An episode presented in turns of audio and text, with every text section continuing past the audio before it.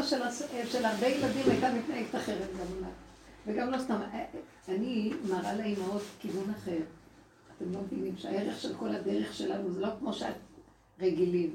אני כל הזמן צועקת, ומה איתי קודם כל לילדים? קודם כל אני, אני צועקת להם. אתם הלחצתם אותי ויש לי עכשיו חרדות, אז מה יהיה איתי?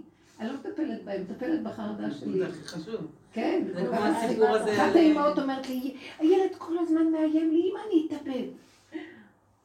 הוא נכנס הביתה, לא מוצא חן בעיניו, זה לא מוצא חן, ילד בן עשר. לא, אני אתאבד, אני אתאבד. אמרתי לו, יום אחד כשהוא ייכנס, תגידי לו, אם אפשר תעשה את זה בחוץ, תנעל את הדלת ותן לי מנוחה עכשיו. עכשיו בחוץ תעשה את זה. אז הוא, אז הוא נרפא מהמצב. כן. הנכדה שלי, הייתה לידי, היא ילדה בת לא, ארבע, ילדה בת ארבע, ויש לה אח תינוק בן אה, שבעה חודשים. עכשיו הוא ישב בכיסא הקטן לידי, והיא, אז היא צועקת, סבתו, סבתו, חושבת לי זה. אה, אני רוצה להחזיק אותו, אני רוצה להחזיק אותו. עכשיו, הוא שמנמן, ואני יושבת בכיסא, ועד שאני כבר יושבת קצת לאכול בסעודה, וכולם הילדים צועקים, ואז אני מסתכלת עליה, אני רציתי לקום לעשות את מה שהיא רוצה, שהיא תחזיק אותו קצת והיא תרגיש שהיא מחזיקה אותו. ואחרי רגע אמרתי לה, פתאום הרגשתי שאני לא, אין לי כוח, אמרתי לה, לא, אני לא יכולה. אז היא צעקה, אני רוצה אבל להחזיק אותו. אמרתי לה, אני לא יכולה לספק לך את, הצ... את הרצונות שלך. את יודעת, הגב כואב לי, ואני עכשיו יושבת לאכול, ואני לא רוצה לעשות את מה שאת רוצה. למה אני צריכה לעשות מה שאת רוצה כשאני לא רוצה? למה הרצון שלך יותר מהרצון שלי? ככה אמרתי לה, והילדים מסתכלים עליי, והכלות וכולם. הבת שלך צודקת. רגע, אני אבל גם... אז אמרתי, למה, למה לרגע יש לך איזה שיגעון, ואני צריכה לסדר לך את השיגעון שלך? זה לא מתאים לי עכשיו. עכשיו, אני לא יודעת שזה שיגעון, היא רוצה את מה שהיא רוצה, והיא אחוזה ברצון שלה. אבל אני דיברתי לילדים ממול, יותר בשלה. ואמרתי להם, אתם לא מבינים? גם אני ילדה קטנה שרוצה שיהיה לי מנוחה ולאכול בנחת, למה אני עכשיו צריכה להוריד אותו ולתת לה להחזיק, ואני צריכה לקפל את הגב ושהיא תחזיק ולשמור שהיא לא תפיל אותו, עד שיתחשק לגבירה, לשחרר אותו וכן הלאה וכן הלאה, ואני באמצע הביס שלי והאוכל שלי. אז הם הסתכלו עליי כאילו, אבל אנחנו אנשים ככה כאילו, אנחנו אנשים מוכרים, אנחנו צריכים למסור את עצמנו לשני, להם אין שכל, להם יש לך, לא, אני לא רוצה שיהיה לי שכל, אני בלי שכל, רק ככה הם מבינים. אתם מדי, הם מדי השתלטו עליכם, הם משעבדים אתכם הילדים. וכי אתם מדי גדולים וחכמים עם השכל. אני ילדה קטנה, לא, אין לי שכל. אני החלטתי שהשכל שלה ושלי אותו דבר עכשיו. ורק ככה, אז הילדה הסתכלה עליה, אמרתי לה, אין לי כוח להרים את התינוק ולתת לך, אגב, כואב לי. חוץ מזה, אני באמצע האוכל שלי. היא הסתכלה ככה, היא הבינה והלכה. את זה יותר מכל הצעקות האחרות. ואבא מנסה להסביר לה, וזה אימא והאימא עושה, לא עזר כלום. אבל כשדיברתי איתה ישר ולעניין, שמיקדתי את העסק בי. אני לא יכולה, אני כואב לי, אני, אני לא, לא, אני לא רוצה עכשיו, לא מסתדר לי עכשיו לעשות את מה שאת רוצה. אמרתי לה, כמו אדם שמדבר על השני, למה שאני אבטל את הרצון שלי מפני הרצון שלך?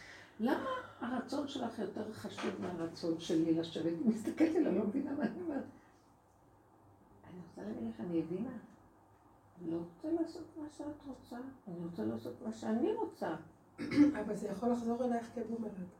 לא אכפת לי. שפעם אחרת שאת תבקשי משהו, אני לא מבקשת. אז תגיד, למה אני צריכה לעשות אני לך את לא זה? רוצה לחשוב את החשבונות שלך. אני רוצה לחיות את אבל הרגע זה החינוך כמו... שאת נותנת לא, לה, בסדר. בסופו של דבר.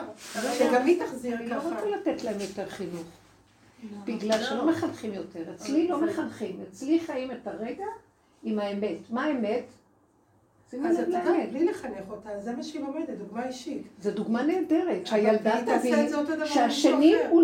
הוא לא פחות ממנה, הוא אותו. בדיוק. כן, מצד שני, אבל... לא, לא, לא, אני- שואלת את עצמי, איך היא תתרגם לא את הרגע הזה שהיא צריכה לתת לאחרים, וברגע שהיא צריכה להקשיב לעצמה. זה עוד לא מפותח אצל הם ילד. לא, אני אגיד לכם, הילדים הם כן, יכולה בעצמם, הם לא עריצים.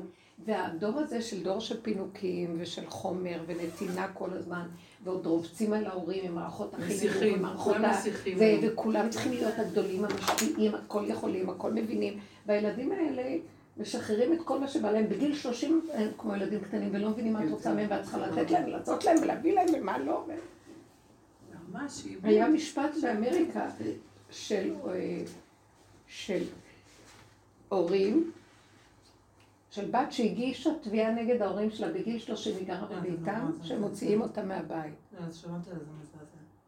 והם הם לא, הם אמרו, אנחנו עד עכשיו החזקנו אותך, תכתוב לסיכום, לכי, תעבדי, תעשי דברים, למה אנחנו צריכים להחזיק אותך? והיא אמרה, מה? הבית שלי, מה פירוש שאתם מוציאים אותי? לא, זה הבית שלנו, את כבר גדולה. ושימו לב, ילדה קטנה. עכשיו, את לא, כאילו, אני אומרת, אמרת בת 30. האמת, לא. לא, אז אבל היא בת 30, אבל התפיסה שלה היא. ילדותית מאוד, אבל ככה מטפחים את הילדים, כי ברור שכל מה שהם רוצים קדוש, והורים צריכים לספק להם את הכל, ואיך לא? ואין, אין, אה, עכשיו, זה לא רק, תקשיבו, מה אני רוצה לשדר פה? הדרך שלנו מביאה אותנו ליסוד האמת.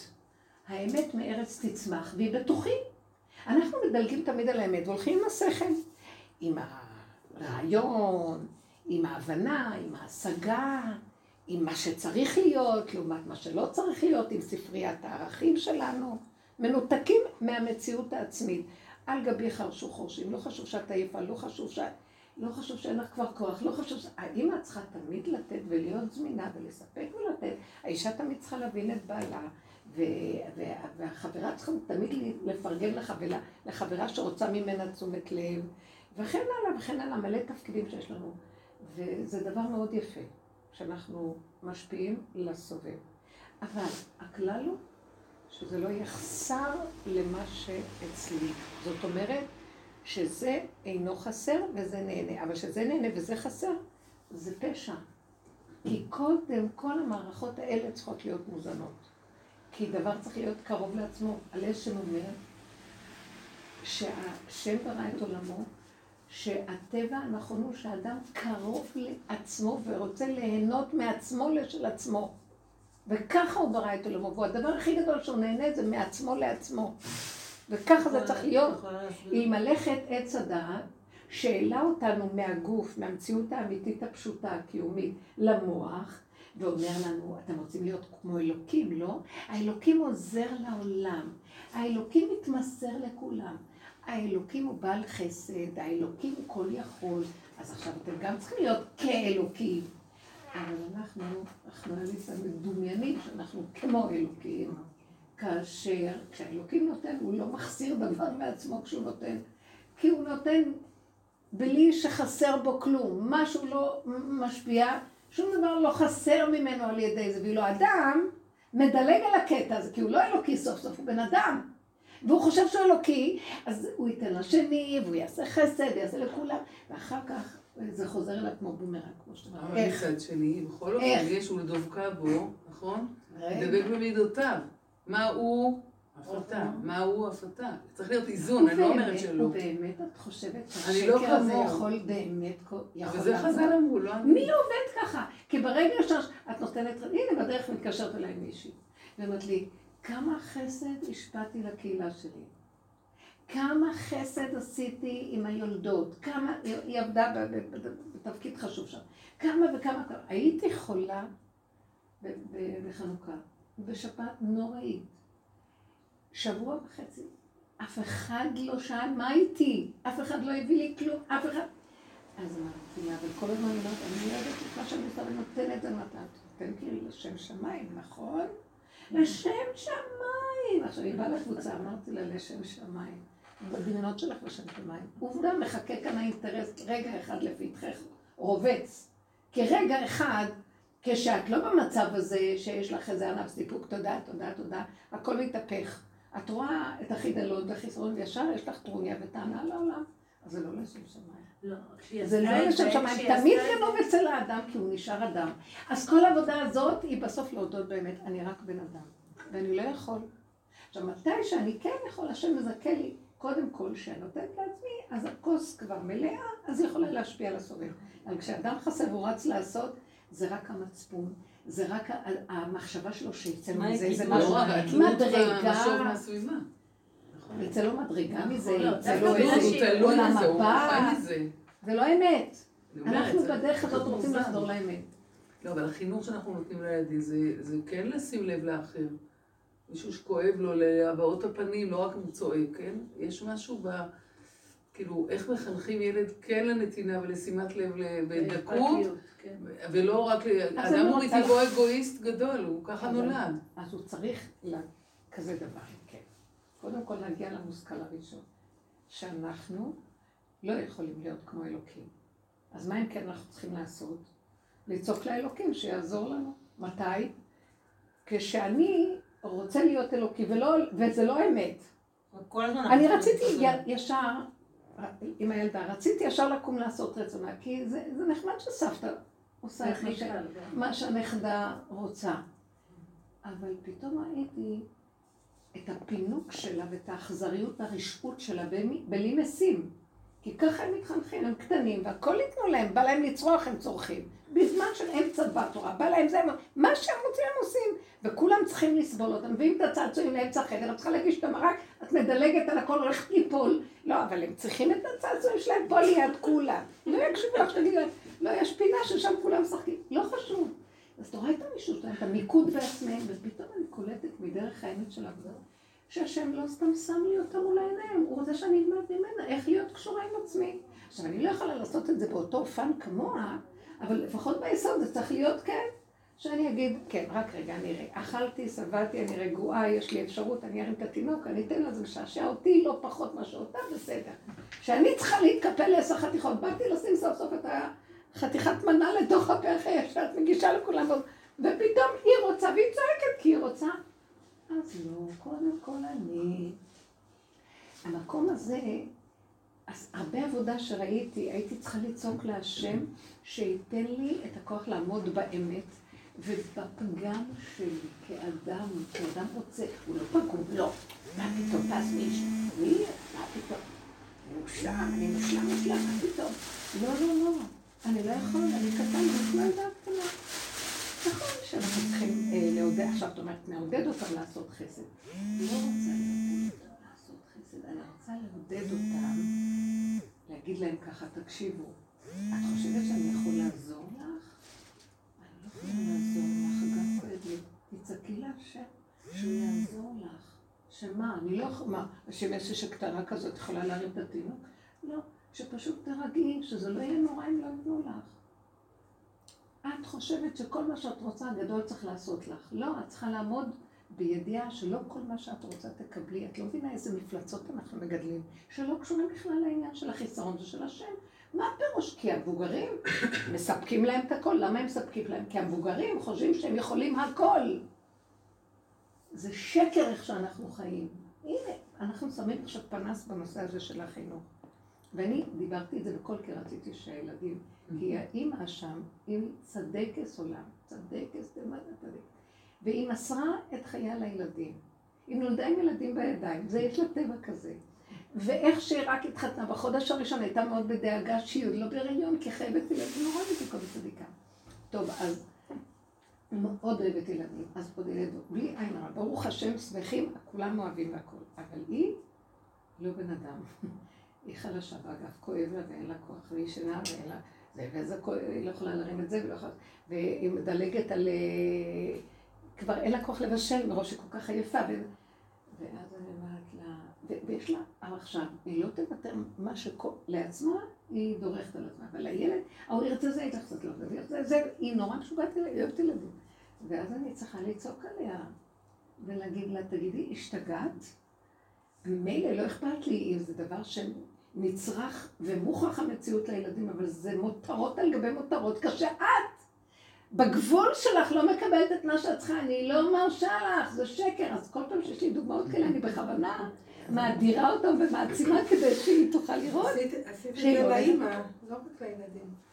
אז אה, לא, אז, אז אמרתי לה, את צריכה לדעת ללמוד להגיד לא. את צריכה לדעת להתעלם. את צריכה לדעת לא לקום עכשיו, את צריכה להתעקש עם עצמך. אבל היא כל כך צדיקה וחיובית. אני אגיד לכם מה הדרך הזאת עושה, תקשיבו. לא טוב. אנחנו מחפשים את השלילה שלנו, לא את החיוביות. בדרך הזאת שחטנו את הצדקות ואת החיוביות שלנו, ואנחנו מחפשים כמה אנחנו לא, שכל רגע אני לא יכולה. ואמרתי לה, את חושבת שאת אוהבת את הילדות? בואי נשים פנס. את אוהבת את האימהות שלך, והאימהות שלך קוברת לך את הילדות. ככה אמרתי לה. כי האימהות שלך, את מספקת לעצמך את הצורך באימהות שלך. אבל הילדים שהם- מפונקים, והן כל הזמן בוכות וצועקות, כי הן צריכות לקבל הכל. רגע, אבל אם היא מקבלת את האימהות שלה... היא מקבלת, בטבע יש לה אימהות. אז היא מזינה את האימהות שלה, אבל זה לא לטובת הילדים, יש שילוח הקן, מצוות שילוח הקן בתורה. שלח את האם, את הבנים תיקח לך. בטוח גם היא לא לא, נהנית. כן. היא בטח לא נהנית. האימהות שלה לא יכולה ליהנות כל כך. אם יש לה בנות שצורכות לה. את זה לא מבינה- נראה לי שהיא את נהנית. לא מבינה, אני שמה, אני אגיד לך מה, אני לא מדברת לא עליה, נראה לי שהיא תהנה במצב כי אני כזה. אגיד לך, את לא מאמינה מה שטבע, כרגע שמים פנס על הטבע הזה. כולנו, לכל אחד יש טבע אחר, ומדי פעם ניקח מישהי ונפרק לה את הצורה. תפרק אותה. כן. נשים אותה על שולחן הניתוחים. זה נקרא העלאת קורבנות, זה כאילו לפתוח את כל העסק, זאת עבודת הקורבנות. אנחנו. עובדים אצל הדבר הזה, אנחנו עובדים בזה. היא עובדת אצל האימהות שלה. בדיוק, אז עכשיו מה, האימהות שלה משעבדת אותה, וזה לא לתועלת הילדים, כי יש לה כל כך הנאה מזה שאיך שהן קמות בבוקר, שיצעקו וידרשו וזה, ואז היא אימא באה, קמה לפעולה, ואז יש לה בשביל מה לחיות, כי זה העיקר שלה. אני לא רואה אותה מחזיקה ספר ואומרת תהילים או משהו, לא רואה אותה כי אני לא יכולה, ילדות הילדות, אז אמרת לה, זה תגובת שרשרת שאת יוצרת, את צריכה גם את הזמן לעצמך.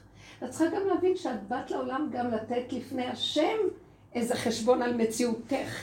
סיפקת לה את זה, פיתחת אותה באיזה נקודה, נתת לה איזה... כי היא כל כך מלאה אימהות. נתתי דוגמה מהדבר הזה שאני לא יורדת עליה, כי כל אחד, כן, ברור. יש מלא דברים אחרים שאני רואה את עצמי כגון זה, אבל אמנם זה, זה משהו אחר, תכונות אחרות, אבל עם אותו עיקרון. וכל טוב. העבודה שלנו, בדרך האמת לחפש איפה אני ממקדת על השקר שלי. אם אני, ואז אני צועקת להשם, תעזור לי.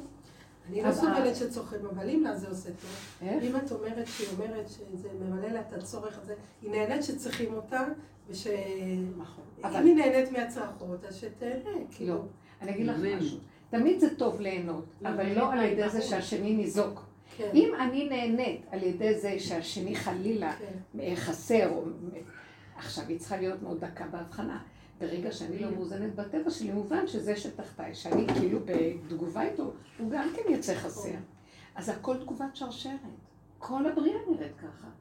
כביכול אני, אה, אני דואג, אה, ל, לא יודעת, הפוליטיקה, אנחנו אוהבים את המדינה, אנחנו דואגים לכם, נסדר לכם, תגידו שאתם דואגים לכיסאות שלכם, אתם מתים על הכבוד, ואוהבים להיות עסוקים במשרד הציבורית הזאת, כי זה משמח אותם, מספק אתכם. אז קודם כל תגידו את האמת, אנחנו אוהבים, קודם כל בגלל שזה משמח אותם, מספק אותם הכל. עכשיו, אם אנחנו נעבור את האיזון של המקום הזה, אנחנו גם יכולים להזיק לציבור, כי למה? יום אחד אנחנו, מה לא עשיתי בשבילכם? זה מה שאתם מחזירים לי? מכירים את המצפון הזה שאתה רוכב על כל, המצפון האימוי, המצפון, זה הכל שקר פה. ואז, ואז האזרח יגיד, לא נעים, לא יפה, זה לא, לא יפה, אנחנו לא קראת טוב, והכל כזה עקום. יש לי דוגמה לפני שבוע, כן. הגיעה אליי בחורה לייעוץ, אה, היה לה בחורה כבר בת 32, רווקה, בעלת תשובה. היא אמרה שהיה לה קשר עכשיו מדהים, איזה בחור ששידחו לה. מדהים, מדהים, היא הרגישה שזהו, זה הזיווג שלה והייתה מאושרת. וככל שהייתה יותר מאושרת, ככה הוא יותר התקרר. עכשיו, היא ממש התרחק עד שהוא הודיע לה בקריבות כזאת, אה, נראה, לה, נראה לי שזה לא... זה לא זה, ואנחנו התחילו זה, בסוף נפרד ממנה, והיא הייתה פשוט שבורה ברצותה, הגיעה אליי יום אחרי שהוא הודיע לה, ומה התברר לה? שהיא ידעה שהוא עמד לפני החלטה אצל כמה וכמה בנות, אבל היא לא שמעה את זה כשהיא פגשה אותו. והעלינו את הנקודה הזאת שהוא מאוהב בהתאהבות, הוא לא מאוהב במחויבות. אבל זה הוא ב- לא, מאיפה... הוא, הוא, הוא, הוא, עשה את הכל בשביל להגיע לריגוש, אה, כאילו, ברוך השם, אה, בסדר, זוג אה, אבל למה היא, אבל זה היה פשוט מדהים, רק בשביל לראות את זה. אבל אני הייתי מסתכלת יותר ואומרת, מה שאת חושבת, בוא נגיד שהגענו את המסקנה עליו, שהוא מעורב בריגוש שלו, של ההתחברות והאפשרות שהוא יתחתן, אבל כשזה מגיע למייס הזה, הוא נעלם. וגם את בדיוק אותו דבר. כל ההתלהבות שהייתה לך זה כי, או, סוף סוף את רואה כבר את התמונה שאת הולכת להתחתן, הולכת ומתגשמת לך פשוט מהבן אדם אפילו. אתם לא מבינים שכל מה זאת. אומרת לא אכפת לך? בגלל שהם מצאו אחד את השני, כאילו, היה לה טוב איתו. לא? לא. הבן אדם מחפש משהו. וכשהוא מזהה שהוא מוצא את המשהו בתת הכרה שלו, מתאהב. זה דמיון ההתאהבות הזאת. אתם מבינות מה אני אומרת? הוא כאילו משכנע את עצמו שהוא מאוד אוהב את הבן אדם. אי אפשר לומר בן אדם, עוד לא עשו שום דבר בחיים, עוד לא אחד נתן לשני משהו, כלום. בתת הכרה היא מתאהבת באותו רצון שהיא מחכה לו כבר, וסוף סוף הרצון הזה הוא קורם עור וגידים ומתגשם מול עיניה. בזה היא מתאהבת, לא בבן אדם. אז מה ההבדל בין זה נו, לדבר ואז- אז האמיתי? אותו דבר הוא, ואותו דבר גם היא, כל אחד הנקודה שלו. אז מה עכשיו אם היא ההבדל? כועסת עליו, אז יש בעיה, כי היא גם יכולה להסתכל על עצמה ולהגיד, כל כך התאהבת לו, הוא פשוט סיפק לך את האפשרות שאת אה. מגשימה את הרעיון שרצית. ועכשיו גם- התאכזבת שלקחו לך את ה... הרבנית, אבל גם כשיבוא בזה? אדם המתאים, הוא גם יגשים לה את הרצון, לא? כן. לא? אני אז אומרת, איך היא תבדיל בין זה לבין משהו שהוא לא אמיתי? לא, אין לי טענה לא עליו ואין לי טענה לא עליה. שניהם פועלים בכיוון של הטבע, כי כך השם עשה. רק לא אומרים את האמת. הם לא מודים באמת. אז אין לי טענה, ככה זה ציר. הכל זה מערכת אינטרסים. אבל העולם מתכסה ואומר, לא, אני באמת אהבתי אותו, והוא התקרר והלך. לא, את בדיוק אותו דבר, והוא אותו דבר. הוא הודה באמת וברח, אז כנראה זה לא מאת השם. ואת לא, את לא מודה באמת ואת כאובה ומאשימה אותו. שניכם בעצם אותו היא לא דבר. האשימה אותו, הייתה- היא לא האשימה אותו. זה- היא הייתה כאובה מאוד. היא אומרת שהיא לא מבינה על מה, על מה זה קרה. כאילו, הייתה בשוק. זה- היינו... אני ממש- אגיד לך, אני. היא לא, היא לא האשימה אותו, רק אני אומרת שכן, היה צריך לשקף לה איזשהו ציר, יש בזה משהו כ- שאני מרגיש שהוא... אני אגיד לך אמת. באמת מה הייתי. שמה פנס. יכול להיות שהבעיה רק שלו, לא שלו. הייתי שמה עליה פנס ואומרת לה, באמת. השם מאוד אוהב אותך. הוא הביא לך את האפשרות הזאת שתראי את עצמך. ותגידי, למה הוא ברח? מה היה? זה לא היה הוא, זה לא היה כלום. השם רצה להראות לך איך אתם פועלים. בואו תסתכלו איך אתם פועלים בעולם. והשם אומר, ואיפה אני? תדעו לכם, הדרך הזאת זה להתחבר באמת להשם. איך מתחברים באמת להשם? תודו באמת. מהי האמת? שכולכם פגומים וזהו זה. אנחנו בבוקר אומרים שהוא אה, מתיר אסורים פה וזה, איך, איך אומר? מת- מתיר אסורים, לא יודעת מה, כל ה... זאת אומרת שאנחנו מציאות של נפילה, אנחנו לא מציאות רגילה. והוא זה שסומך את הנופל. אנחנו לא רואים, והוא זה שפוקח לנו את העיניים לראות ברוב טובו. אז יש ראייה חיצונית וגם יש ראייה דרגה קצת יותר פנימית, אבל אנחנו לא רואים. למה אנחנו לא מודים שאנחנו לא רואים? בבוקר אנחנו קמים ומרביצים סדרה של פגמים, יאללה, מסכימים, אני זה, ואני חסר, ואני... ואחרי רגע, אה, אחרי שאמרנו, קמתי, עכשיו אני כל יכול. לא, תמיד מתחת לסף של כל המציאות, אנחנו מציאות של נפילה. מאז חטא עץ הדת, האדם מדמיין שהוא משהו והולך להיות עוד מעט כאלוקים. כאשר באמת הוא נפול. זאת אומרת, מה זאת אומרת הוא נפול? השם ברא אותו, יצור נברא, לא אלוקים. הוא לא ברא אותו אלוקים. ברא אותו עם אפשרות להגיע לאלוקות. מתי הוא יכול להגיע לאלוקות? כשהוא מודה שהוא בן אדם, ואפילו לא. כשהוא מודה שהוא חסר. וזה שמודה שהוא חסר, אז מאפשרים לו להגיע למדרגת אלוקות. כשהוא מודה שהוא לא, מבינה? לא יכול להגיע לאלוקות בלי לדעת שהוא לעולם לא יכול להיות אלוקי. זה דבר מאוד נפלא, זה דבר שצריך להבין האנשים הרוחניים. כמה חיפשתי את השם כל החיים שלי, זה, זה כאילו דבר שאי אפשר להבין אותו, גדלנו תמיד עם רוחניות, ואנחנו כאלה, לא יודעת, מקובלים. וכשהגעתי לרב אושר, מה שלא עשיתי, חטפתי פליקים נוראים. הייתי באה אליו, לקבל ברכה למדרגה, להצלחה, לזה, להתקדם. מה זה עושה לי? הייתי חוזרת על הפנים. נהיה חורבן בוקר. למה חזרת?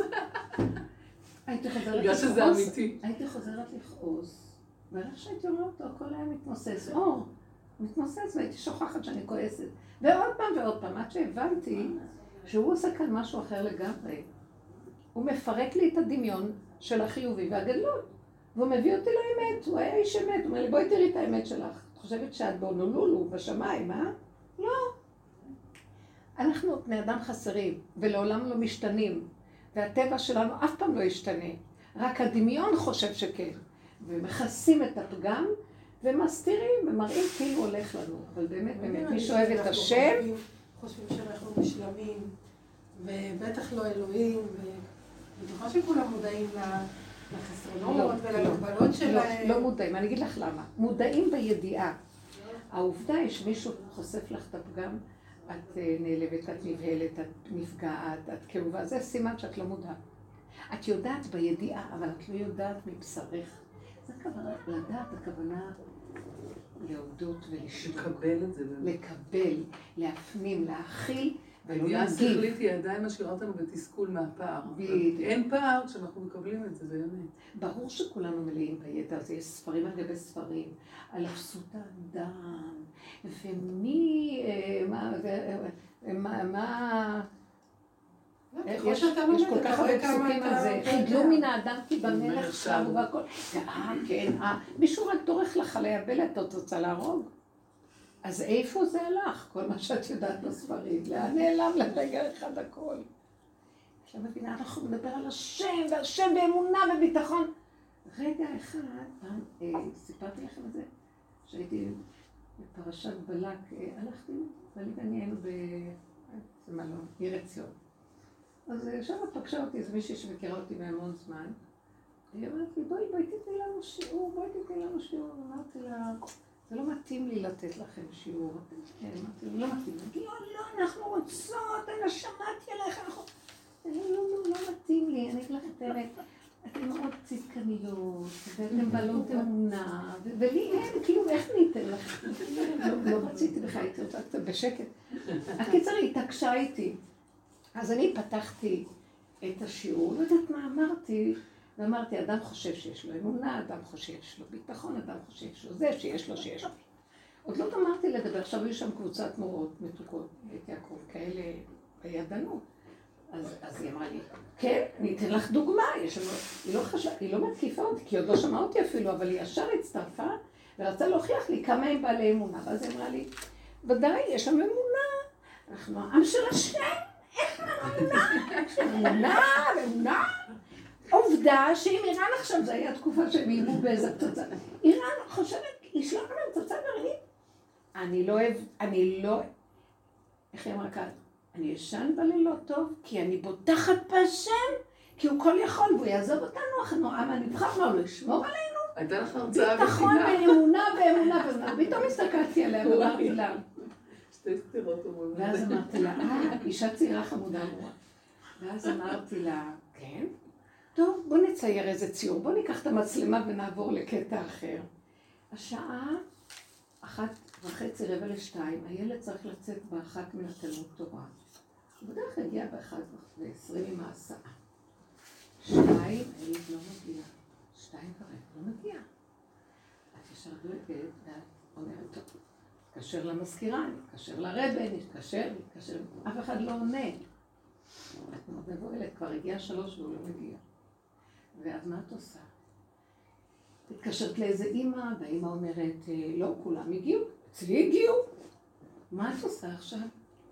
יש איזה שלב שאת חרדה מאוד, ותדאגי מאוד, ואולי אפילו היו לך מחשבות, תתקשר למשטרה. אמרתי לה, אמרת לי, ודאי, משתמע? אז אמרתי לה, אז לאן נעלם אותו השם של איראן? ששם הוא שומר, והוא דואג, והוא לא יעזוב אותנו ברגע הזה. האם את שמה לב איך את נראית בוקה ובולקה, כעס, רוגז, חרדה, אימה? אני לא באה לדון אותך, אני רק באה לצלם תמונה. לא אמרתי לך שאני לא אהיה אחרת. אבל אל תהיי כל כך בטוחה שיש לך אמונה. במוח, כשזה לא מחייב אותך, יש לך אמונה. כשבא למאי זה משהו הכי קטן. ברובד אחר, הנה הילד מגיע. צריך לזרוק פצצת אטום בשביל שנדע אם יש אמונה או לא. כי אונליין למעשה, כשזה קורה, רואים את האדם מי הוא. מבינה?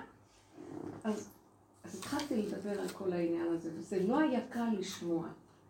כי אחר כך מישהי אחרת אמרה, לא, אבל לא נצטווינו על זה. להכיר עד כמה אנחנו שקרנים. ואז אמרתי לה, לא נצטווינו לפי תורת עץ הדת, אבל לצורך הגאולה שהולכת טובה, אם אנחנו לא נעשה טיפול שורש עם עצמנו, מי שיפסיד זה רק אנחנו, זה הכול. זו התשובה של יאו נביא יבוא להראות לנו. בואו נשוב בתשובה, נראה באמת בין הידע לבין המציאות שלנו כמה פער יש, וזה מה שרציתי. איפה האמונה מתחברת עם אה, צעד שעושים למעשה כדי לעשות משהו?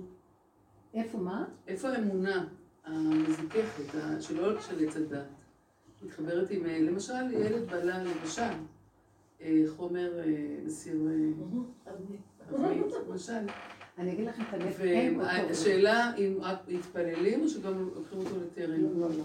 אני אגיד לכם את האמת, תבינו דבר אחד. אין לבן אדם בתודעה שלנו אמונה. אין, אין לו אמונה. הוא חושב שיש לו. כי העובדה, ברגע הראשון שזה קורה לו, הוא לא יהיה רגוע ויגיד לה. מי שעשה את זה, ישמור עליו, מי שנתן לי את הילד, הוא זה שגם ישמור על הילד, אז למה אני, למה רק שהוא גויים לאומים- לאומים יגורים? לא, זה אנחנו נהיה לחוצים. רגע, אם התרשלת בתפקיד ולא שמרת, זה לא אמונה. אני אני אלך באמצע הרחוב ואני אגיד, השם ישמור אותי? אני לא אני. לא מדברת על התפקיד ומה צריך לעשות, אני מדברת על איך שזה נעשה, תדייקו. פה אנחנו מדייקים מאוד. בסדר? זאת אומרת, כן, האמא צריכה לעשות פעולה, אבל היא עושה פעולה כאילו היא רק הרגליים והידיים של השם, והיא רגועה? לא. כולה סוערת, מבוהלת, נבהלת, עושה כל מה שרק אפשר, וכאשר, לא תגיד, טוב, היא תגיד, היא יכולה להגיד, השם יעזור לי, השם הזה לא יעזור אותי, לא יעזור", אבל בואו נצלם את עצמנו באותו רגע. יש פער גדול בין המצב שלנו, שאנחנו חושבים שיש לנו אמונה לבינו. אז איך פועלים? שאדם יכיר את המצב הזה, ובאותו מקום, כל הזמן להתאמן להגיד, ריבונו שם, אני לא יכול להיות אמונה. אם אתה לא עוזר לי, הסתרת פניך הייתי נבהל, אל תסתר פניך. אני אין לי אמונה. אני הולכת עם האמת, אומרת לו, אין לי אמונה. אין לי, ואתם יודעים כמה שנים, אה, אתם יודעים, אני אספר לכם, לא נעים לי לספר.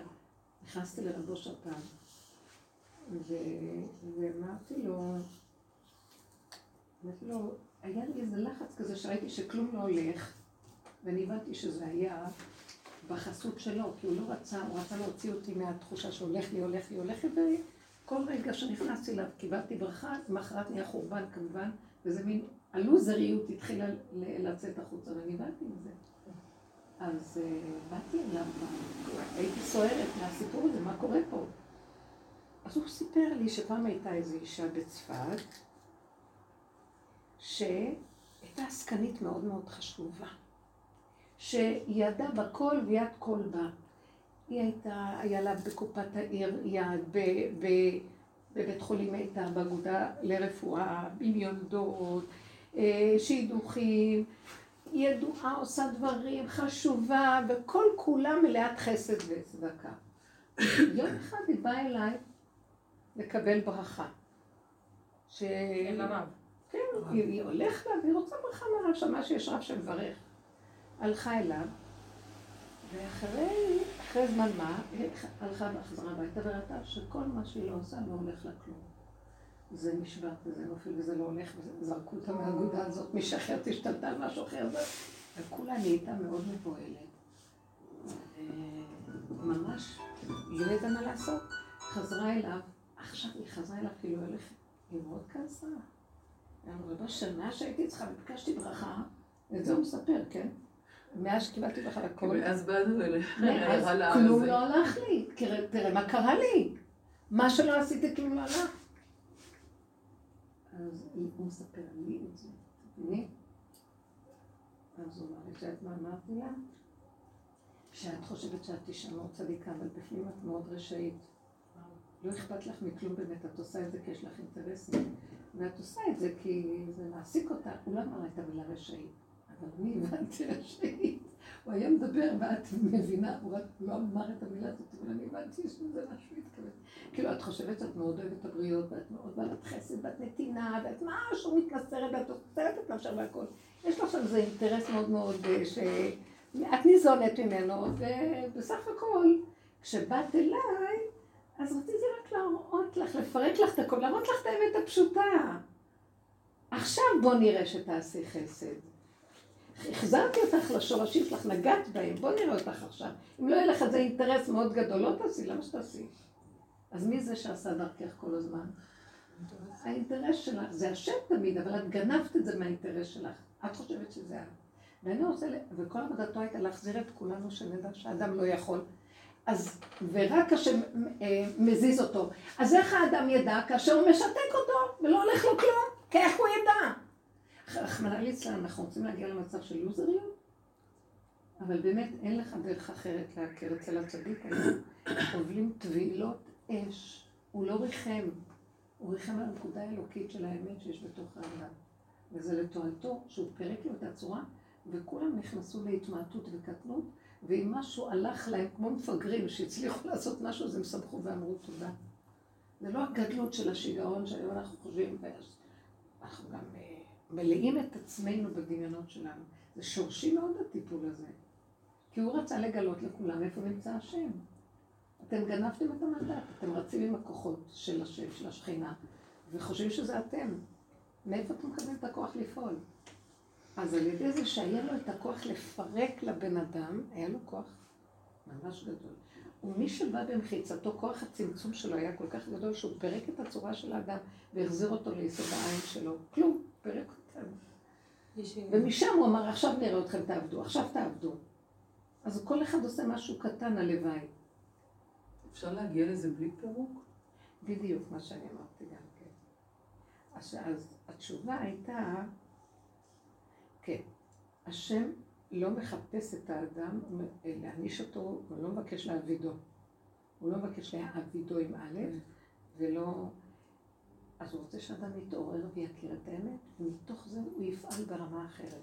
שהוא לא כבר יסוס אלי קרב וירוץ, אלא יפחד מהמכה, יפחד מהגניבה שבו, יפחד מהגדלות והסיפוק, ויעבוד בעקב בצד גודל.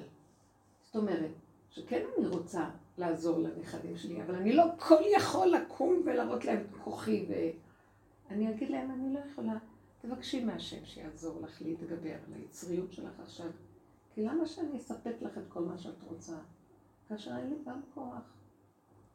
השם יעזור לך. ואת זה למדתי מאוד מאוד, שכשילד מבקש מהם, הרבה ראיתי את זה. לאחרונה מישהי התקשרה אליי ואמרה לי, ראיתי את הילד שלי, ילד בן 17, כולו בסערה נוראית. חסר, היה, היה חסר לו איזה משהו, איזה, שהוא היה צריך, יכולתי לעזור, לספק לו את זה, לתת לו. וריחמתי עליו נורא, הוא ממש לא רצה לקום אפילו מהמיטה מרוב שהיה לו צער, שאין לו את מה שהוא צריך. וכן יכולתי ללכת, ואני לא ידעתי מה לעשות, לתת לו, לא לתת לו, אם אני אתן לו, יקום ויסתדר לו, ואם לא, אבל לא רציתי, לא רציתי ללכת עם הכוח שלי, שאני הנותנת לו. ואז זה, הנה, מהדרך, עמודה. נעצרתי וצעקתי להשם, ואמרתי לו, ריבונו שלום, תחזיק לי, תאפק לי את הרחמנות האימהית שלי. כי רק, רק אתה יכול לתת לו ישוע, והוא צריך לדעת שזה ממך, והוא צריך לחבר את עצמו אליך. אני המפריעה. ואז היא צעקה להשם וצעקה, והיא קיבלה איזה כוח לסגור את המחשבה ולא להציע את העזרה שהיא רצתה לתת לו. וככה, אחרי כמה זמן קם, התהלך, יצא מהבית, ואחרי איזה שעה, אמר לה, אמא, תראי איזה נס קרה לי. ואז הוא סיפר לה סיפור שהוא הלך, ובדיוק מישהו מתקשר אליו מהחברים, ואיזה סכום כסף שהיה צריך, שהוא הלווה למישהו ולא החזיר לו, וזה בדיוק באותו רגע הגיע, והוא קיבל את מה שהוא היה צריך. אז היא אמרה לי, אני ראיתי פשוט באותו רגע, אמרתי לו, אבא, תודה שאיפקת אותי. נכון שאולי היא איבדה את התהילה שהיא זאת שנותנת לו, אבל הילד קיבל את הישועה שלו, והוא ראה שהשם איתו, הוא לא צריך להיות בייאוש. פשוט, אנחנו צריכות איזה משהו אחר, זה כיוון אחר של אה, עבודה מהרגיל, מהרגיל מה שאנחנו... כי אנחנו חושבים שאם אנחנו לא נהיה שם לעזור להם, אז מי יעזור להם? וכן בכל מערכות החיים שלנו. וככה הטבע משתולל על הבן אדם. הכוחנות שלה מתחילה להתקבע, הסיפוקים והריגושים, אישה מפחדת מבעלה, אם מהר לא תעשה משהו, אז מתחיל להיות החרדה והקורבניות, ואז המערכת של הניצול, והחוסר הגינות שמתחיל להיות החשבונאות, וכל מיני דברים, וככה זה נהיה. על כן אלוקיי בקרבי מצאו מכל הרעות האלה. זו עובדה מאוד עמוקה של התבוננות והכרה ונתינת קורבן. את מה האמא אמרה? אני עצרתי ואיפקתי את הנקודה וצעקתי, ריבונו שלם, רק אתה יכול להחזיק אותי, שהרחמנות האימהית שלי, הטבעית, לא תתגבר עליי. תעזור לי, תעזור לילד, הרחמנות האלה. זה מהלך אחר. אז, אז נכון, השאלות שלכם מאוד בטבע נכונות, אז מה? אז אני לא, אני לא אלמד אותם איך אה, לעשות דברים, איך אה, לפעול, לעשות חסד. אני מתפללת שאני לא אהיה זאת שאפריע להשם להתגלות, ושהשם יחנך אותו ויראה חוצים חסד, והשם יתגלה. מה זה השם? אתם יודעים מה? הוא לא גוף, הוא לא דמות הגוף, זה נהיה את החיים ששולחת סיבה. ופותחת דלתות, ופתאום זה בא וזה עושה וזה זה, ואת יודעת. משהו בתוכך יודע מה הלך פה. וכלום, אין, אין קול ואין אין אומר ואין דברים, בלי נשמע כולם. זה השגחה, היא עובדת ברמה עדינה ודקה. אנחנו גסים עם המחשבה שלנו, זאת עבודה לא פשוטה. אבל ברבות הזמן שאנחנו מתאמנים ללכת ככה, קודם כל יש התקטנות. הבן אדם הוא כבר לא רץ להתנדב כל כך מהר, גם מהמחשבות שלו לא... והוא נכנס במקום של ההתמעטות וההחטאה, הוא כבר מפחד והוא רואה שתמיד מאחורי כל פעולה שלו יש איזה חשבונות, נגיעות, אינטרסים, שוחדים, והוא לא מה שעושה ממש לשמה. והמהלך הבא זה שהוא מבקש מהשם, דרך הפגמים שלו שהוא רואה שיתגלה. עכשיו, למה צריך דרך הפגם? שמתם לב מה אני אומרת פה? שיראה את השקר שלו. כי אי אפשר לגלות את האמת אם אין מאחורי השקר. כי מאחורי האמת מסתתר את השקר. אתם מבינים? מאחורי השקר יש אמת. אין כזה דבר אמת פה. כי זה עלמא דשיקרא, ואם יש שקר, מאיפה השקר הזה חי? מנקודת אמת שיש בתוכו שנגנבה. אז לכן אני עכשיו רוצה את האמת, אני חייב קודם כל להודות בשקר, כמו בדת יום הכיפורים.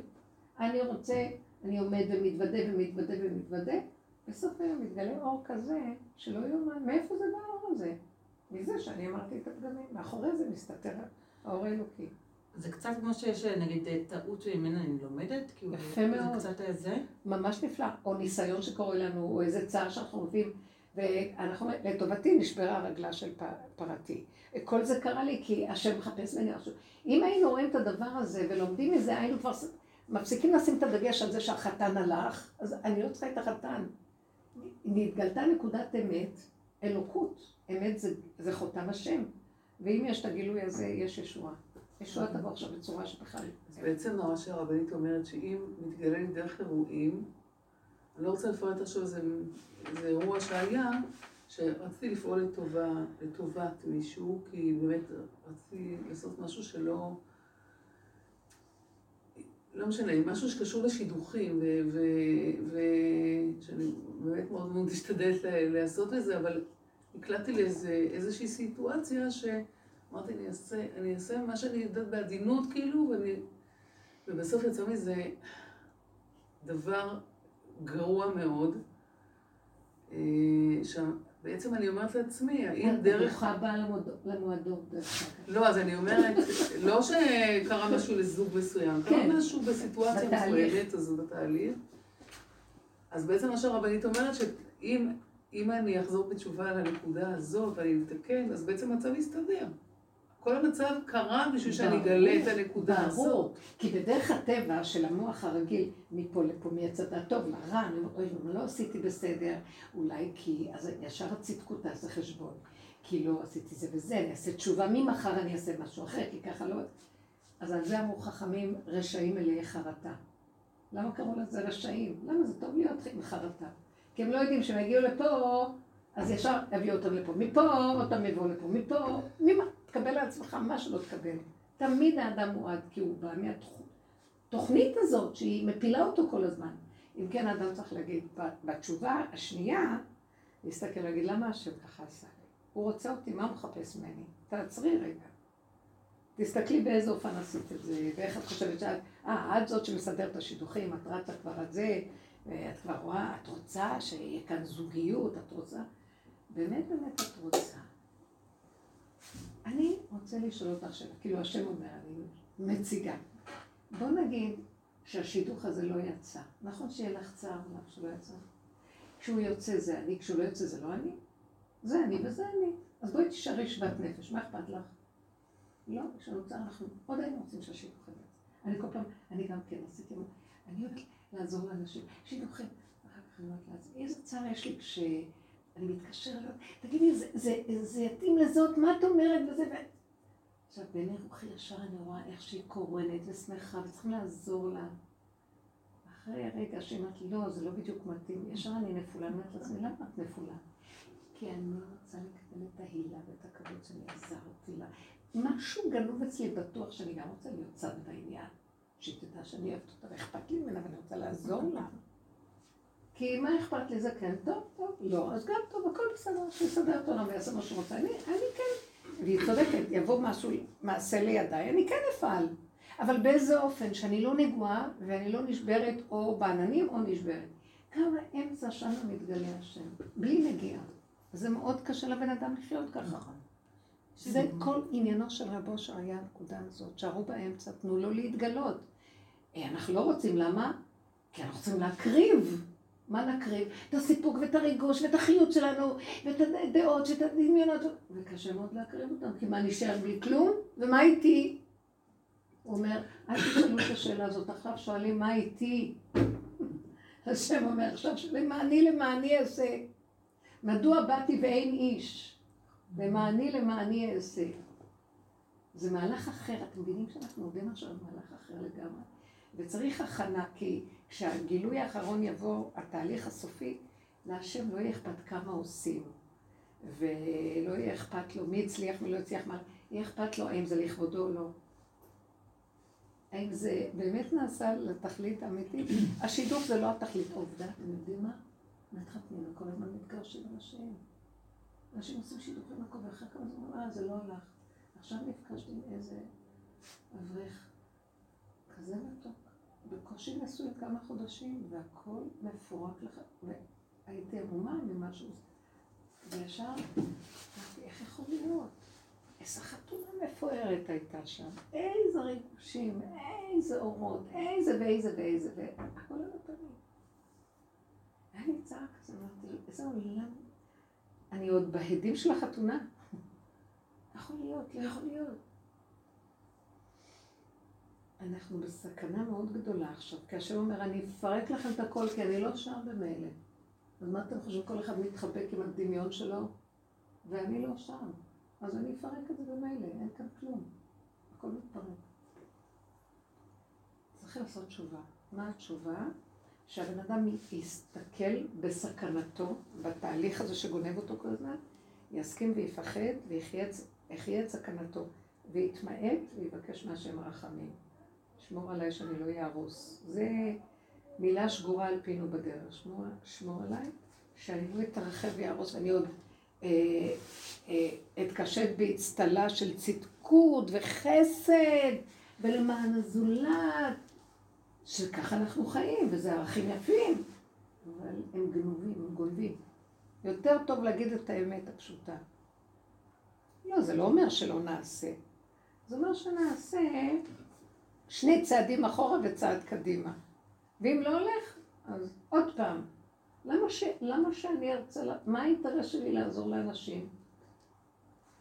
אז כשאני חיה ככה, בצמצום כזה, וככה אני פועלת, השם נכנס, והוא מראה לי שזה הוא פועל. ואתם יודעים איך הוא נכנס ופועל?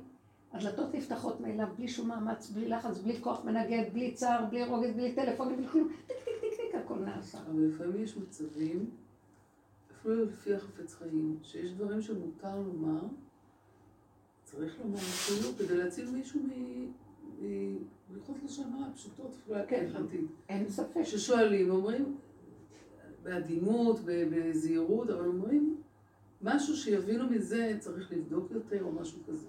נכון. איפה, איפה האינטרס מול זה? זה לא סותר. כי בעצם אני אני אומרת, אני, הנתונים אני זאת שמזהירה, אסור לי להגיד כזה דבר. מותר. צריך לפעמים, לא? עולם כמנהגו נוהג. נו, אבל, אבל איפה האינטרס מול זה? זה מפחיד. לא. זה לא- יש- זה נתון פשוט. אני יודעת שיש כאן איזה נתון שאני צריכה להעביר עליו, ומצווה לומר, לא השתנה עד כה דבר. עכשיו, אני לא אומרת לה, תשמעי, את לא מבינה, זה בנפשך הדבר, את חייבת... לא, תגידי, יש כאן איזה נתון, אני אומרת טוב, תעשי מה שאת רוצה. את לא יכולה להילחם על זה ולהישבר על זה. הצורה שאנחנו עושים את הדברים, רואים שאנחנו נגועים, כל כך אכפת לי. אבל היינו יוזמים, אה, אה, יש גם דיוק בחפץ חיים, האם מותר ליזום, אה, להגיד למישהו מידע שעלול להזיק לו. אם זה בעסקים, בשידוכים, לא משנה במה. אז הרבנית אומרת שבמקרה הזה לא ליזום, אלא אם שואלים אותי, לא, לא. במקרה הזה שאני רואה שמישהו הולך להיות ניזוק, כן. אני לא מדברת, תבדילי בדברים. כשדברים, זה לא הולך להיות ניזוק, אבל אני באה מההתלהבות שלי תלוי איך עושים את זה. להתנדב ולעשות דברים. אז זה לא. אבל אני רואה, ילד הולך לחצות את הכביש, והאוטו יעבור. אני לא אגיד, עד שאני לא זה וזה. זה משהו אחר. אני אושיט את היד ואני אצעק ואני אמשוך אותו אחורה. אני רואה שאם הבן אדם הזה לא יודע את הנתון הזה, הוא יכול ליפול. אז אני אעלה טלפון ואני אגיד לו, אבל אני אצמצם. בלי הרגש, ואז לשון הרע, והתרחבות, אני אגיד לו את מה שצריך להגיד, שלא עשיתי את שלי. בדיוק. העבודה שלנו היא עולם כמנהגו נוהג, אבל בלי כל הסערה הרגשית, והאחיזה, והבעלות והקניינות על הדבר. ואם יוצא מזה נזק אחר כך, אז מה עושים? אז כאילו עשיתי לו טוב? זה לא לא- פירוש זה לא- נזק, את תזהר את הבן אדם שקשור לדבר הזה, שלא יעשה את הצד הזה. אז איזה נזק עשית פה? לא הבנתי. לא, לא, ש- אם בספרות. שהוא שמע שהזהרתי או משהו כזה, השני, כן, ו- ופתאום זה, זה מתהפך עליי, אז כאילו עשיתי משהו לא בסדר? עכשיו יפה מאוד, את אומרת, בוא נקשיב. את עשית דבר אמיתי, ואת יודעת שהדבר הזה לא טוב, אז הזהרת את אותו, דבר בא להיות ששמע, בא את ששמע ואמר, זה יכול? להיות אפילו קבלן שיפוצים שאומרים, האם כדאי ללכת. לקבלן הזה, ואני יודעת שהוא פשוט רמאי וגנב. ואני אומרת, אם אני לא אגיד את זה, אז נכון, פשוט. עוד מישהו ייפול. עכשיו הקבלן כועס עלייך למה? נניח, כן. אז כאן, סתם במקרה שלי. יפה, זו דוגמה הכי קלאסית ויפה. אז אה, תשתקי. ותגידי, אני עשיתי את חובתי. לא קשור אליי כלום. את האמת צריך להגיד. אני הייתי מתחמקת בך, אני חייבת למישהו משהו, אבל נניח שהוא תפס אותי על חם ומדבר איתי. לא לפחד, לא להתרעד, ולא להגיד, לא, לא נעים לי, לא נעים לי, מי אתה בכלל ומי אני ומי כלום. ככה אמרתי, ככה היה צריך להיות, שלום, נגמר, זה איך תסדר את המציאות של עצמך. אל תפחדי מאנשים. האמת היא מאוד חזקה. אני אמרתי כי זה לתועלת. נזק ברשות, בוא ברשות הרבים, סליחה. אז אני אמרתי, זה מצווה מהתורה, זה לא קשור אליך, לא כלום. אני לא נגדך ולא בעד שום דבר. אתה תראה אה, מה אתה צריך פה לשפר בנקודה שלך, ושלום. אני לא התכוונתי נגדך בכלל. זה מחובתי ונקודה שלום. אני מצפה שגם מישהו אחר יעשה את זה עבורי, נקודה. פשוט אה, השני יראה. מאוד דקה, שלא יודעים באמת איך לפעול. כאילו, אני מנסה לנקות את זה, וכאילו, אני אומרת, זה, יש דברים שחייבים למה את לעשות. מנסה לנקות? כאילו, לא נעים לך מזה? לא, אני שואלת שאלה. אם זה נקי, זה לא נקי, צריך לעשות, לא צריך לעשות. זה לא למה, את פשוט. יודעת למה זה לא פשוט לך? כי את מציאות, ואת לא יודעת מה לעשות. כאילו, אתם מבינים מה אני אומרת? כי זה לא פשוט, בגלל שאני מציאות. אבל אם אני גולם, לא מציאותי, רק, זה כאילו דרכי עובר משהו, דרכי יוצא משהו. אז אין בכלל הרגשה מה אכפת. לי בכלל? שיחשוב על היד, על כל האמונים. לא נעים לי מה יחשבו עליי עכשיו, כי יש לי ישות, ויש לי אגו, ולא נעים לי, אני צדיקה, אני רציתי לרצות, הצדקות רוצה לרצות את כולם, ולא נעים לה, היא לא רוצה להכאיב לאף אחד. סליחה, אתה הכאבת לעצמך, אני רק אמרתי לה, הוא נתון. את רואה את האמת? את רק אמרת לשני, אה, אה, בכביש יש בור. מה את אמרת בכביש יש בור? אני אמרתי אני אמרתי השמש זורחת. אתה רוצה לדון אותי על דבר שהוא נתון אמיתי? אם יש לך על העיקר, זה בעיה שלך. אני לא, לא התכוונתי להכין לאף אחד, אני רק אמרתי. את לא צריכה להגיד לו את זה אפילו. את צריכה לדעת את האמת שלך ולהיות שקטה, בגלל שאנחנו לא הולכים לאמת, אנחנו כל הזמן לא יודעים מה לעשות, מבינה? אבל אם היינו חיים עם האמת, לא היינו מפחדים ולא היינו מתביישים משום דבר. כי הלא נעים שיש לנו זה מהאגו שלנו. כי אנחנו רוצים להיות רצויים לכולם. ש... למה? כי יחשבו שאני כמו אלוקים, שאני אוהבת כולם, אבל אני לא אלוקים. את מוכנה לעמוד במקום הזה? אני שואלת עצמי למקרים אחרים. נניח, עוד פעם מזדמן לי דבר כזה, אז אני אומרת, אני לא אתערב כי אני לא אלוקים, או שאני אגיד, אני אתערב על כאפרא דהרא. אני אגיד את העובדות וזהו. את? תלוי ממש אבל מה... אה, קורים דברים כל הזמן הרי. אז ככה תפעלי, ותגידי להשם, הרבה פעמים אני אומרת לו, אה, ככה, את יודעת משהו רגע? בוא ניקח את הסיפור של אליהו הנביא. אליהו הנביא נשלח מעם השם, איש אמת, אזור אמת, אזור ומופלג, הוא שולח אותו בשליחות לאחאב ואיזבל שהיו ראשי עולם, ולהתרות בהם ולהוכיח אותם על מעשיהם. אז הוא, בקנ... יש לו טבע של קנאי ואיש אמת במידת הדין, והוא הולך אה, בשליחות, בנאמנות לעשות את השליחות. כן. הוא הולך לשליחות שלו, והוא שם לב שהוא בא ומתרה בהם, ומוכיח אותם, ועכשיו הם כמובן כועסים עליו, שונאים אותו ורודפים אותו. והוא נאלץ לברוח למדבריות, ולברוח ולברוח ולברוח, והם רודפים. ואז הוא פתאום קולט, הוא רואה שהולך להם, הם יושבים שם במלכות, והולך להם והכל, והוא זה, נרדף בכל העולמות. הולך להם, יש שמש, יורד להם גשם, פירות מרשילים, הכל מסתדר להם. ואז הוא אומר להשם, הוא בא אליו בטענה, אומר לו, אני רגע קולט, אני לא קולט מה הולך פה. אתה שולח אותי בתמימות, אני הולך לשליחות שלי. ואתה באמת מכשיל את השליחות שלי. כי אם אתה שולח אותי בשליחות הזאת, אז תהיה איתי ותראה להם שבאמת הם לא בסדר. אז אתה שולח אותי להתרות בהם, הם שונאים וכועסים אותי, ולא רק זה, גם אתה לא מחסיר מהם דבר, והם יושבים טוב טוב על המחיה ועל הכלכלה, ולמה שהם יקשיבו לי? אז הוא אמר לו, אתה סבות הליבה מאחורנית, ואתה משחק, כאן משחק כפול, ואני לא יודע איך לעבוד איתך. אני הולך בתמימות עם הקנאות שלי, ואתה משחק איתי. אז תשלח נביאה, תשלח. גם משה רבנו לא רצה ללכת לשליחות, כי הוא ראה את ההנהגה האלוקית. הם היו חכמים להכיר. אז מה אני רוצה לומר לך? את באה עכשיו. מה, מה כאן היה הפגם של אליהו? אליהו היה צריך ללכת, להגיד להם את מה שהוא אמר לו. אבל הוא הולך עם כל המעיים, עם כל הקנאה. הוא הוכיח אותם עם מידת הדין. כי זה היה טבעו גם. זה הרגיז אותם. ואז השם אמר לו, לא, אתה צריך ללכת לעשות את שלך. בוא ניקח במקרה שלנו. מה שתהיה התוצאה זה לא קשור אלייך. את צריכה להוכיח, כי יש מצווה מן התורה, הוכיח תוכיח אם תרד ולא תישא עליו חטא, כי יש איזה דבר שיש כאן משהו שהוא יכול להזיק לאחרים. למה צריך הרבה להתלבט? מתי הבן אדם מתלבט? כשהוא שם את עצמו מדי באמצע. לא נעים לי, כן נעים לי, מה אני אעשה? לא אעשה, אולי זה יזיק לשני, למה אני צריכה לזה? מה אני צריכה? ואז אני יכולה לקחת את זה להשם. בעבודה שלי אני גם עושה את זה. ואני אומרת לו, ריבונו שלנו, אתה נותן לי איזה רצון לעשות איזה דבר, אבל אני נגועה באלף דברים, ואני לא יכולה לעשות את השליחות שלך בנקיות. אני לא יכולה לעשות כגולם את השליחות. כי יש לי את הפגם הזה, ויש לי את הזה, ויש לי את האישיות, ויש לי את האישות, ואני מתבוננת בעצמי, ואז אמרתי לו, ברמה הזאת אני לא יכולה לעשות את השליחות הזאת.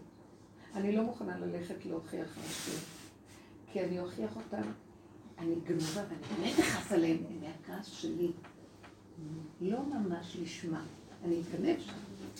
או שאני אשנא אותם על מה שהם עושים. זה לא כמוך שלך, יש גם את הרחמים בשנאה שלך. אני לא יכולה להרגיש שליחות. עכשיו, את צריכה לדבר ככה להשם. לפני שאני הולכת לעשות משהו שלו, אני אומרת לו, שמע, אני... ואני רואה הרבה פעמים שמשהו מכריח אותי ללכת להגיד את זה. אני אומרת גם בסוף, את יודעת מה אני מגיעה? אני אומרת לו, השם אני אלך, ואני אגיד לו, ואני אוציא את הצעקות שלי, ואני כולי נגועה, ואני אצא ואני אתלכלך, ואני אהרוג אותו, והוא יהרוג אותי, וזה מה שיש אם אתה לא מתגלה. אבל אני הולכת. אבל הוא מאוד מבוהל, הוא מתגלה כשמבחינים אותו, הוא מתגלה. הוא עובד אצלך בעצם. אני מדברת איתו כדברת כי אני באה עם האמת שלי. אנחנו נגועים, אתה נותן לנו לעשות כאן דברים, לקיים את התורה הזאת, וכולנו, מי יכול להוכיח את השני, אמר, רבי עקיבא אמר בדורו, מי חשוד כאן שיכול להוכיח את השני בכלל? כל אחד ברגע שאתה מתחיל להוכיח אותו, יגיד, ותסתכל על עצמך מה. אבל מה לעשות שאנחנו כן צריכים להגיד? אז בוא נגיד את זה מהמקום שלא יותר מדי תקחי את הראש של העולם עלייך. תגידי ותגמרי עם זה, מה יכול להיות? אה, את מפחדת שתהיי רשאית בעיני עצמך. תהיי רשאית. כי זה מה שאנחנו באמת, במרכאות רשאית. מבינה? זה פוגע לך בתכונה של הצדקות שלך, שרוצה חיוביות. הצדקות, בדיוק. הצדקות הזאת. הצדקות הזאת. והשם אומר, זה שקר הצדקות הזאת. תעמדי עכשיו ותתלכלכי בשבילי, מוכנה להתלכלך? זה נורא קשה. את רואה את האגו כאן קופץ? זה לא לכבוד השם. לכבוד השם מתלכלכים וגמר. אני רוצה לשאול שאלה. אז עכשיו תגידו לי, מה שאני מדברת פה זה דוגמאות רק כדי שנתחיל לשים פנס ולראות איך אנחנו חיים הפוך מן האמת, בסדר? כי קשה באמת להגיע. אבל לפחות שנדע, ולא נהיה כל כך עם הראש בעננים על החיוביות לא של- ה- אליהו. בדיוק, שלא נעוף בגלל זה עכשיו אליהו הפרשה, משה, סליחה, אליהו פנחס, נכון? אז הקנות הזאת, יש מקום שהיא כן לצורך, כן, נכון, ויש מקום שאולי זה לא שייך. נכון. השאלה איך אנחנו יכולים לדעת מתי אנחנו כן בקנות האמיתית או לא בקנות, או בקנות שלא אני אגיד לך איך אפשר לדעת. מה זה השמיים? השמיים זה תודעת עץ הדעת טובה, בתי הדין של השמיים. זה שכל של כן מול לא, טמא מול טהור, מותר מול אסור. אם את באה עם שכל, אז ידון אותך כפי השכל, ואם את באה כמו חושם, חושים, מה לא יכולים להביא אותך לבית דין הזה. זה אומר שאנשים יכולים לבגוד ויגיד לא חשבתי, לא היה לי... הם לא יכולים להגיד, זה קורה באמת. לא, אבל אז לכאורה זה בסדר. לא, לכאורה זה בסדר, שמה זה הקנאות של פנחס, נתתי לה תשובה. מאיפה באה הקנאות שלו? לא, אבל הקנאות הייתה לה מטרה.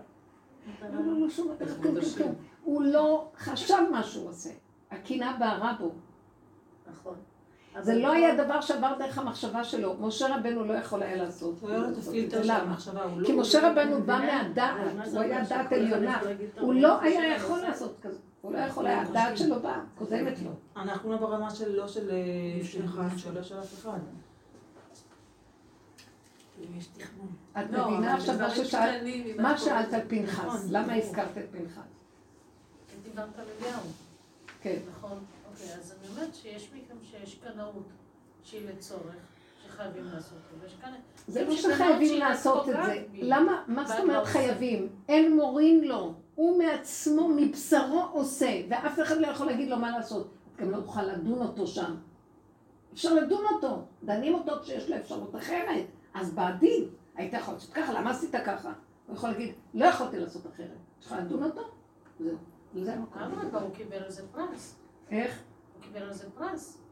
ונתתי בריתי שלו. בדיוק. למה הוא קיבל על זה פרס? כי הוא הלך עם היצריות, עם האמת, עם הפגם שלו, ושם התגלתה אלוקות. אבל זה היה יצריות אוקיי, לא לא לעצמו, מה שמירי שאלה, את רואה נקודה זה לא שהתגלתה היה אלוקות? לעצמו, זה היה לכבוד השם. מה שהתגבר, את לא מבינה דבר, את לא מבינה. אם לא זה היה. לעצמו. אני יכולה להגיד לכם דבר אמיתי? כן, בטח. אתם לא מבינים מה זה לכבוד השם. תראו איזה סיפור המוח מספר לנו, לכבוד השם. זה לאחר מעשה כשהוא מבין. באותו רגע שפנחס הזה, הוא לא ראה לא לכבוד השם, לא לכבוד כלום. אתם לא מבינים מה קרה לו. האש שלו קפצה עליו, והוא פעל את הפעולה שלו. זה היה בורא עולם בכבודו ובעצמו, לא היה שם פנחס. רב אושר היה אומר, לא היה שם פנחס, אישיות שנקראת פנחס. לכן הוא אמר, אני נותן לו את בריתי שלום. מה העניין של הברית? יש מה שנקרא זכות ויש מה שנקרא ברית. זכות אבות תמה, ברית אבות לא תמה. מהי הברית? הברית זה אור מאוד גבוה שהשם הבטיח לנו מה שלא יהיה, תמיד הוא יגאל אותנו ויאהב אותנו ואנחנו יהודים, ולא יעזור כלום. גם יהודי מושמד, משומד הוא גם יקרא יהודי. לא יעזור. זה מכורח הברית, אין כאן שכל. אין היגיון. ככה הוא רצה וככה עלה לפניו יתברך. כשהוא אמר לו, הנה נותן לו את בריתי שלום, כשהוא פעל ככה, ושימו לב, וואי, זה משהו מדהים. איזה דרך אמיתית זאת ולאן היא מובילה. זאת הגאולה. כי כשהוא פעל בלי שכל, התגלה האור של הברית. זה שכל הזכלים. קודש קודשים. תורידו את השכל של עץ הדת, הנה הגאולה. אני אתן לכם פסוק. במדרש כתוב, עתיד הקדוש ברוך הוא לעשות לצדיקים סעודה מבשרו של לוויתן. הלוויתן זה הנחש. כשאנחנו לוקחים את התודעה של הנחש ומורידים אותה לבשר על ידי ההתבוננות והסתכלות ומתאפקים ונכנסים ומשנים, לוקחים אחריות על עצמנו ולא השני ולא מצטדקים ולא מחפשים על האגו שלנו מה ואיך וזה והיפייפות ואומרים את האמת, את הפגם, הדעת נכנסת לבשר, אותה דעת של נחש הופכת להיות לאור הכי גדול שממנה אחר כך לקבל את ה... זה הסעודה, כאילו. היא, הקטגור נהיה סנגור. אותה דעת שכל הזמן מקטרגת על האדם. כן, זדונות נהפכים לזכויות. פעם נתנו משל לכפפה. שכשהופכים אותה זה אותו דבר, רק זה הצד השני. ממש. זה בדיוק אותו, היא עשתה התמרה. השמן, החומץ נהיה שמן, וה- והאבן שמעשו הבונים נהייתה ראש פינה. אותו דבר עצמו, נהיה, התהפך ונהיה דווקא הוא. זה מדהים. הפגם, לכן חפשו רק את הפגמים שלכם ותודו בהם. הוא הלך עם היצריות שלו, זה בלתי נסבל, זה לא רמה, אין פה דעת. שם התגלה השם. קורא לכם זה עד הסוף. אותו דבר חושים. כולם, כל החכמים יושבים ודנים ודנים ודנים ודנים. אתם יודעים, בעלי הוציא לי את הגמרא והוא אמר, מה הם דנו שם בעצם? מה פתאום שבא עשיו ועומד בפתח המערה ומפריע להם? מה הוא טען? מה, הם לא היו חכמים להזיז אותו? מי הוא בכלל? אבל הוא טען ככה. אמר, נכון, אני, אה, הוא אמר, מה אתם באים לקבור פה את יעקב?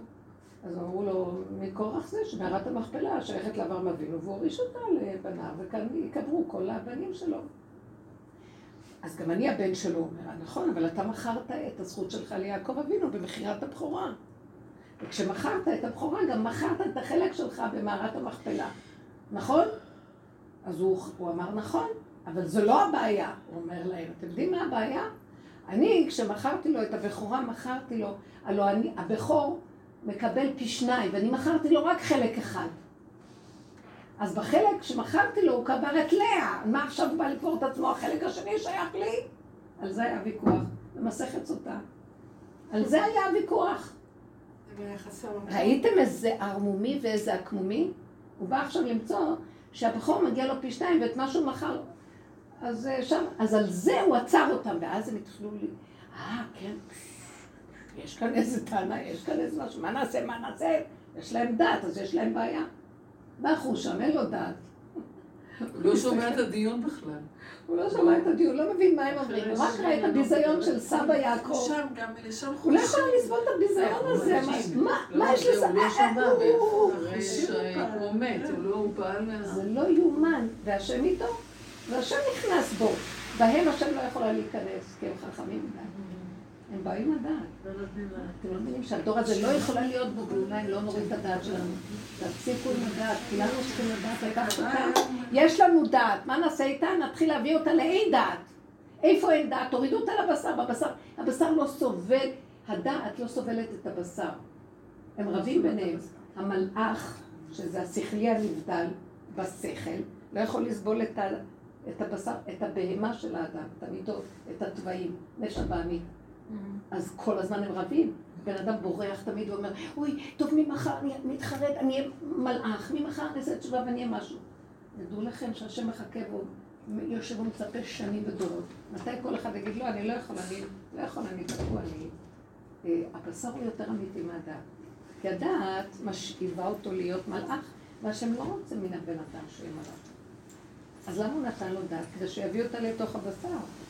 אדם ובהמה תושיע.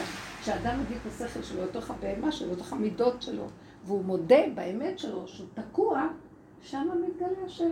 אז יש ישועה. אבל האדם מה עשה? הרים את הראש, והוא רק מזדהה עם החלק של המלאך. והוא בורח מהבהמה, אין לו ישועה. כי אין שם אמת. יש מלאכיות. מדרגת האדם היא שני החלקים גם יחד, וזה מאוד קשה. אז מה, הוריד אותנו לפה, כדי להוריד לנו את האגו? כן? כי זה מה ש... זה... בכוונה נתן לנו גוף אה, עם חסרונות, כדי ש... הוא נתן לנו גוף שהוא ברא אותו חסר. תראה. לא, האדם נברא אדם. נברא. הוא נברא, הוא נברא חסר. יצור נברא. בא המוח של עץ הדת ועשה אותו כאילו אלוקים. והוא לא יכול לסבול שהוא נברא חסר, התודעה לא נותנת לו. וכאן קבור הכלב שלו. אז בהתחלה זה היה גלות מצרים, כולם רוצים להיות אלוקים, ופרעה רצה לחשוב שהוא לא, הוא אלוהים, פרעה הוא אלוהים, כך הוא אמר. אפילו ללכת ל- ל- לעשות צרכים, הוא היה לא. עושה בהסתרה, כאילו אלוקים לא עושה צרכים, מה? משחק אותה. וכל העבודה הזרה הזאת, השם שלח את זה, את- להוציא את עם ישראל ממצרים מה- מהתפיסה הזאת של עץ הדת. ללכת, להיות פשוט. עכשיו אי אפשר להוציא אותם ישר מהמקום הזה. אז עשינו סור מרע ועשה טוב, אבל עדיין אנחנו בתוך התפיסה של הדת. אבל כאילו, אנחנו כל הזמן משתדלים, משתדלים כאילו לעשות דברים, להשיג, ללמוד, לעשות דברים. אז מה בעצם אה, אני מבינה? כאילו, שלא לעשות את זה, אלא פשוט להסכים להיות אה, כמו שאני, זה מותק. לא? את לא מבינה כמה שזה פשוט ואמיתי, אבל את יודעת, כדי להגיע לאמת הזאת את צריכה ללמוד המון, ובסוף תגידי, לא יכולה יותר. תכלית הידיעה שלו. בדיוק. כמה אנחנו צריכים, למה? כי זה מפוצץ את הבלון, מרוב שניפחת אותו, אז את חייבת לנפח אותו, וכן ללמוד, וכן ללמוד, עד שמישהו מתבונן קצת יותר ומסתכל ואומר, תכלס, מה שלא עשית, מה שלא, מה זה מועיל לעניין של האמת, של הגאולה, של התכלית של החיים? מתחילה לראות, וזה לא, לא בקלות שאדם מגיע למסקנה כזאת, את מי שהשם אוהב, דוד המלך הוא אהב אותו פרק יועץ בצורה, מי שלא הולך לו, השם אוהב אותו. אז אני לא צריך שכמו שאמרנו קודם, שלא ילך לי. מספיק שאת רואה בדבר הקטן שלו הולך ואת החרדה ואת הפחד ואת כל החשבונות וכל זה, תעצרי ותגידי, אני במצוקה, זה לא צריך להיות ככה. ואז מספיק הקטן הזה, לא צריך שיפול עלינו השמיים בגדול. אם האדם דן את עצמו בקטן, לא צריכים להביא עליו דברים גדולים. כי הוא עובד בקטנה, הוא לא, השם לא רוצה שיהיה לנו איסורים, והוא לא רוצה להביא אותנו לניסיונות קשים. אבל אם אנחנו דקים וערניים ובודקים את הדבר ונעצרים ומדברים ומלבנים וחיים עם עצמנו ברמה הזאת של התבוננות, התבודדות מתוך התבוננות. זה לא סתם התבוננות רוחנית, התבודדות רוחנית, וצועקים השם, השם תן לי רוחות, תן לי, תן לי מדרגות. זה לקחת ולפרק את כל התוואים והעבודות, לחפש את נקודת האמת ולדבר עליה, להתבונן. זו מדרגת התבוננות ברמה אחרת. גם. כשמתבוננים, יש לי שתי שאלות, גם כשמתבוננים, אה, נכון שהתבוננות זה חצי ריפוי, אבל זה חוזר חלילה. זאת אומרת, אני יודעת שיש לי את זה, אבל אני, חוז... אני עדיין את לא... יודעת. תתחילי לפרק את זה, תתחילי לקרוא לזה בשם, להגדיר את זה ולבקש מהשם רחמים. מה זה לבקש רחמים? להגיד לו. יכול להיות שהיה איזה רגע שפנחס ראה את המקום שלו ואת הקנאה הנוראית, והוא בטבעו היה כעסן וקנאי.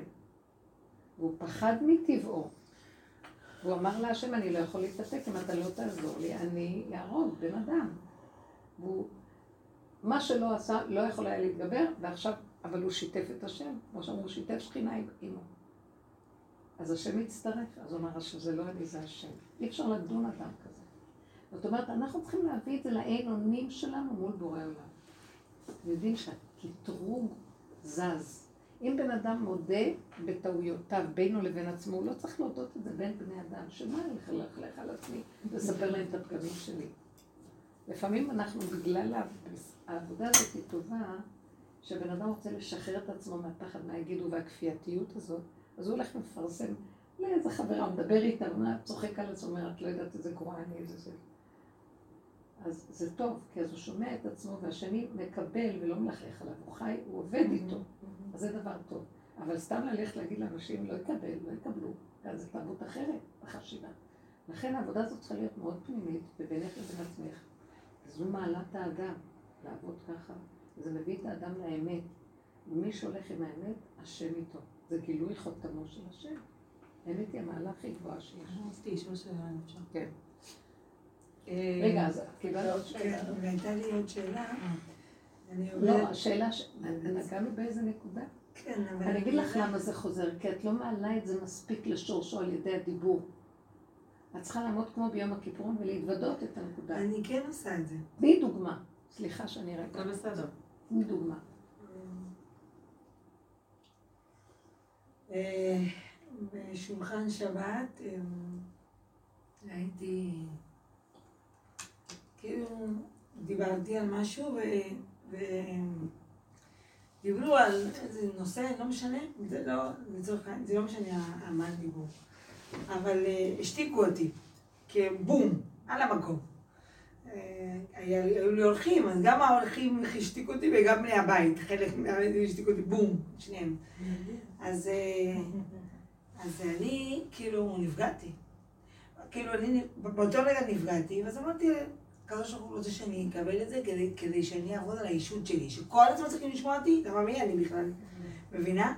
אבל אה, באותו רגע נפגעתי, אחר כך שעשיתי התבודדות עם עצמי, כן הצלחתי להגיד תודה להשם, כי אני כל הזמן בכותרות. כאילו, אני תמיד יודעת, אני מורה, ואני יודעת הכל, אז... אה, אז יש לי. משמעת, אה, ברוך השם, תלמידים שלי, אין דום.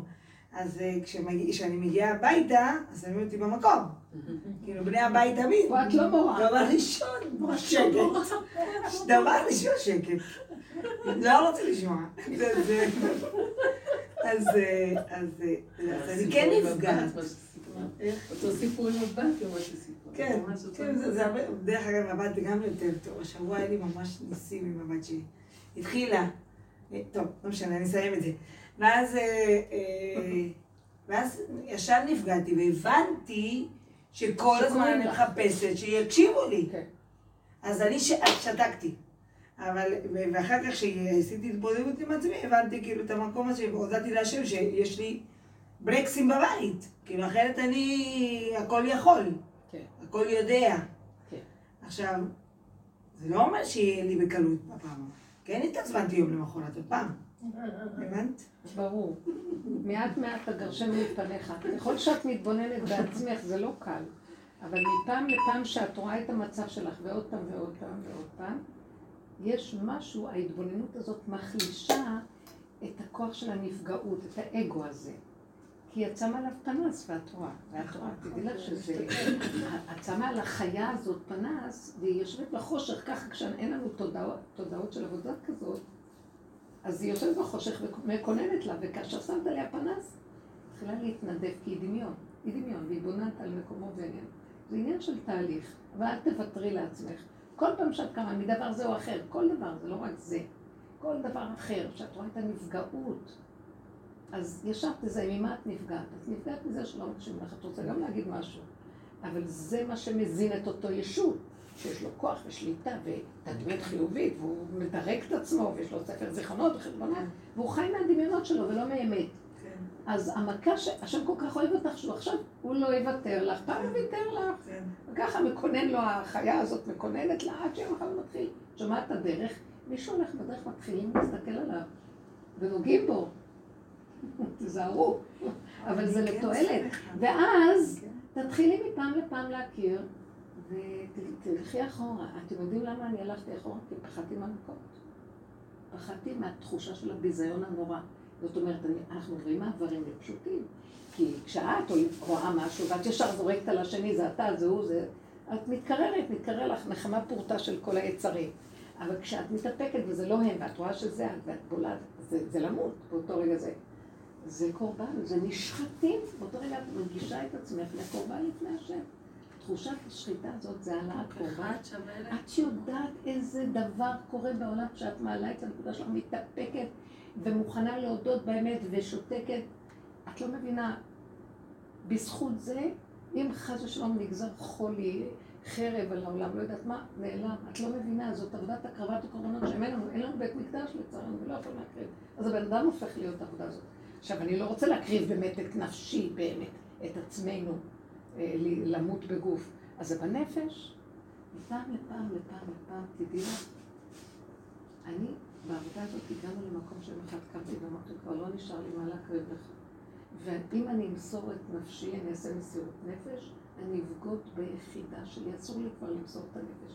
זה יגיע למקום שכבר נגמרו עבודת. את, את תגיעי בזה, כי התוואים, כל השקר הזה נופל, ואת נשארת שפופה, קטנה, ומוכנה לקבל, וכבר... שיגידו, את לא נפגעת. גם אם יצא לך, אחרי רגע זה חוזר כאילו כלום לא קרה. אין איזה רושם כמו שהיה פעם. זה תהליך מדהים של עבודת ניקוי אמיתי.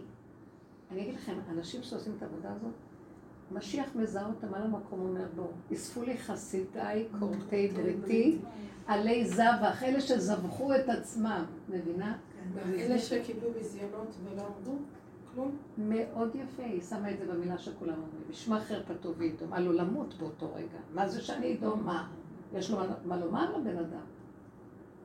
שידום. הדממה הזאת היא לך דומיית תהילה. היא לא סתם אה, שתיקה רועמת. היא, את יודעת שזה תהליך נכון, איך לטפל בנחש הזה שמקונן שם כל כך הרבה זמן. וזה תהליך, ואנחנו נדרשים לזה. היום כבר אין הרבה זמן לעשות את זה, כי פעם היה צריך לחצוב בסלע של הנחש הזה. היום כבר כמעט, אה, הוא מת. כל דבר. אין כבר, אין הרבה. אנשים מאוד שפופים. אבל כדאי... צריך לעבוד על זה שלא להרגיש את- זה כביזיון. אני חושבת, לא יודעת, אה, תראי, את יכולה לשכנע את עצמך, אבל היא אומרת, כמה שלא נשכנע בדעת, כשבא אונליין רגע ההתנסות, זה יוצא. כי זה, זה היצריות, הנחש נכנס לנו כבר, הוא נשאב בתוכנו, אז הוא לא יכול לסבול שמישהו יגיד לו משהו, יש לו מרדות, יש לו התנגדות, כוח המנגד חזק. עד שאנחנו עוד פעם ועוד פעם ועוד פעם, לא, התשישות עושה את אני שלה. גם אני חשבתי שזה לא מהמקום השפוף, אלא להפך, אני לא, זה לא מדבר אליי, כאילו אני כבר במקום אה, אחר. להגיע אני למצב, במקום יותר אני. אגיד שגם אם אני אשמע את חרפתי, שאני לא אעלה. את יכולה כאילו כבר- להגיד יש את זה. למשל בעיה, אני אגיד לך, אני אומרת שאי אפשר לא להתאמן על זה. כן.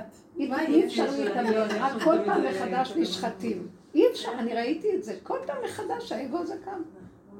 רק כל פעם הוא נהיה חלש וקטן יותר. אבל באמת.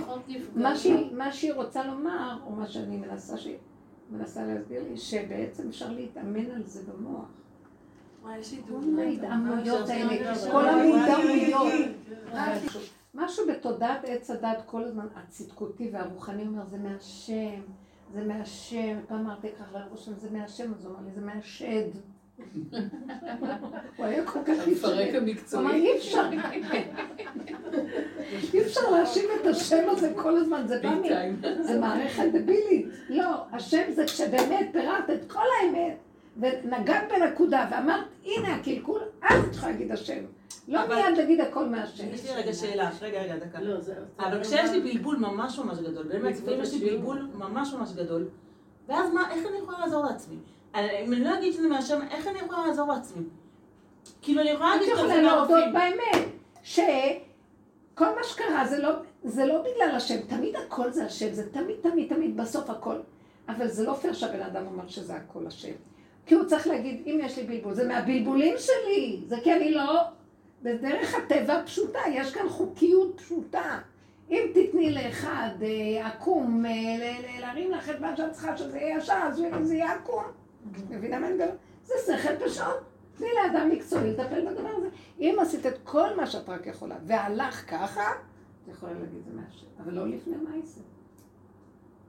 יש כאן נקודה של פשטות טבעית ברורה. את שלך עשית על מנת שתזמיני את השם לכל דבר. כשאדם עשה את הכל וגם איבד את כוח הבחירה, והוא כבר נהיה כולו ביצריות כמו פנחס ואין לו כלום, אז הוא יכול להגיד זה מהשם. אתם מבינים מה אני מדברת? זאת האמת לאמיתה. אבל אנחנו רצים, כי המוח הזה הוא חקיין הכי גדול, גנב, שכל רגע הוא משתמש בהשם, באצטלה של השם אחרי שהוא כבר גנב. עוד חמש דקות. זה- אני חייבת לצאת, נכון.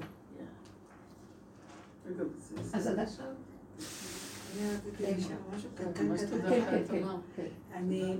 אז אז רק רגע, בבקשה. בנקודה, כן, כן, תוריד את זה בעריכה. בנקודה שלך הוא, תגידי, ריבונו של עולם, זה מה שדוד המלך היה בוחר, ראיני השם דרכך, תראה לי איפה אני, מאיזה מקום אני בא, מהאני של החשבונאות של עץ הדת והחשיבה שלנו, או באמת מהמקום של הגבוליות הנוראית, שאין לה שום ברירה כי היא מוגבלת כמו אוטיסט.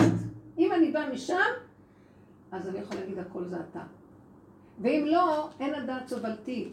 כי זה איזה שקרן שמשתמש באיזה... מבינה? אז עכשיו בואי תבדקי את עצמך. האם את מרגישה שעשית כל מה שאת יכולה באמת לקבל את מה ש... הלכת מיד להגיד לא, אבל אם ככה השם רוצה ככה, וזה לא נכון, התבלבלנו לך. לא, לא, פשוט עכשיו פה דיבור, אמרת לעצמי, אז אולי לא הייתי... לא, אבל טוב ששאלת, כל אחד. לא, אבל לא, אמרתי, זה אז אולי מצוין. דיבור זה את לא- יודעת מה אני עושה? הרבה פעמים אני לא יודעת. את יודעת מה אני עושה?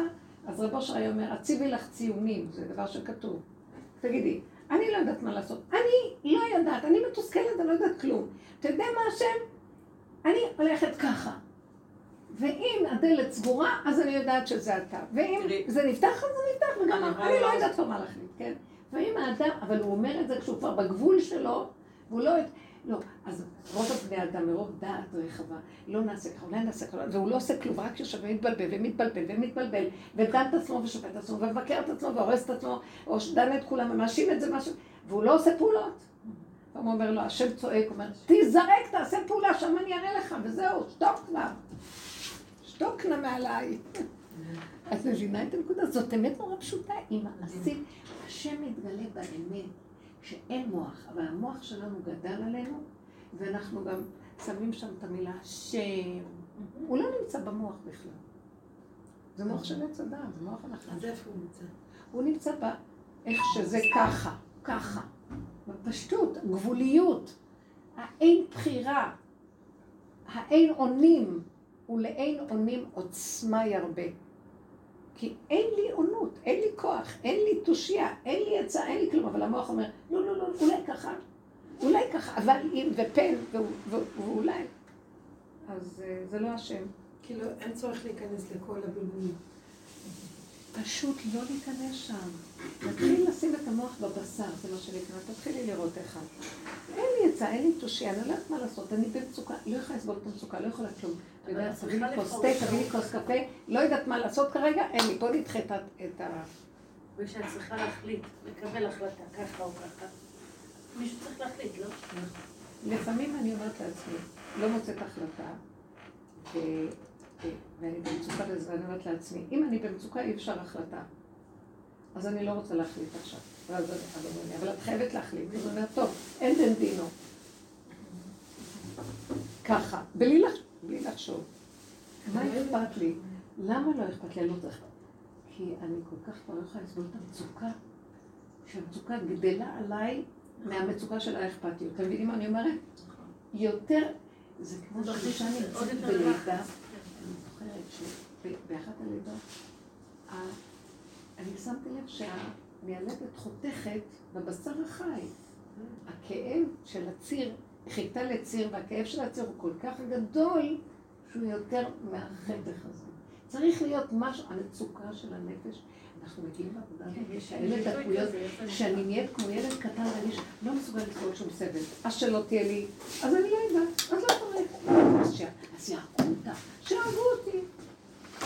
אתם יודעים, היה לי סיפור, וזה הסוף.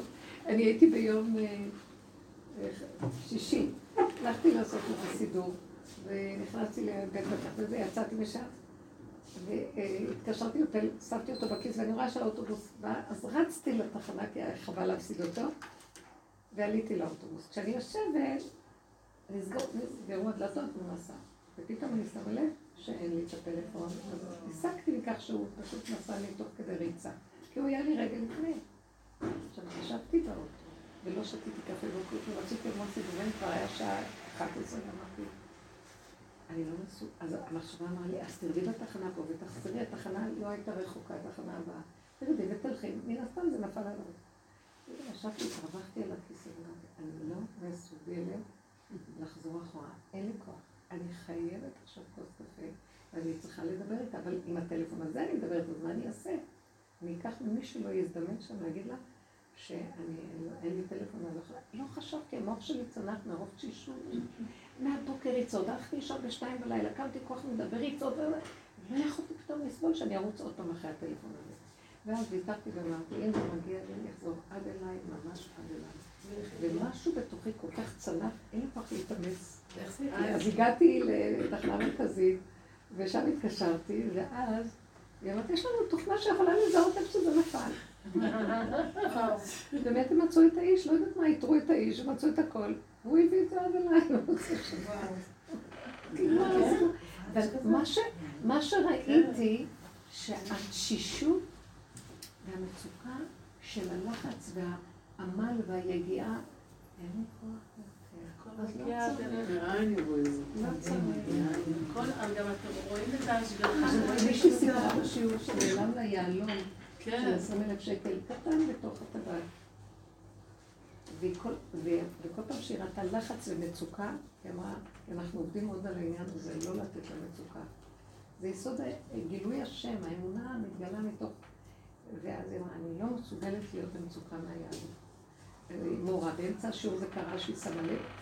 אמרה, לא, עכשיו אני מדברת את השיעור. אחר כך הלכה לחדר, לחדר המורות, להוציא את הסנדוויץ' לאכול בהפסקה. אז היא אמרה, בלה צער. לא, עכשיו אני חייבת ליהנות מהסנדוויץ', אני צריכה. וכן ממקום למקום למקום למקום. ובסוף אחת המזכירות אמרה לה שהיא יכולה לקבל את זה מהביטוח, כי זה ביטוח מקיף, יש לזה... באמת, הם אמרו שהם ייתנו לה... אחרי שלושה ימים, כל פעם ברחה מהמחשבה, לא להיות במצוקה, להתראות. אני אומרת, אחרי שלושה ימים, היא- כל מה שהיא עבדה בה, שהיא לא מוכנה להיות בצער שום דבר בעולם. אין לה כוח יותר לסבור את החיים האלה. כאילו לא זה יבוא זה יבוא זה. כל הזמן האדם בצער. אז היא מרימה את העגלה של התינוקת שלה, פתאום היא מוצאת את היהלום, יושב לו, תחת הכרית לראש של התינוק. תחת לראש של התינוק. היא אומרת, זה הגיע אליי בחזרה, כי כבר יזכה לנו שיהיה לנו מנוחת הנפש והרגיעות.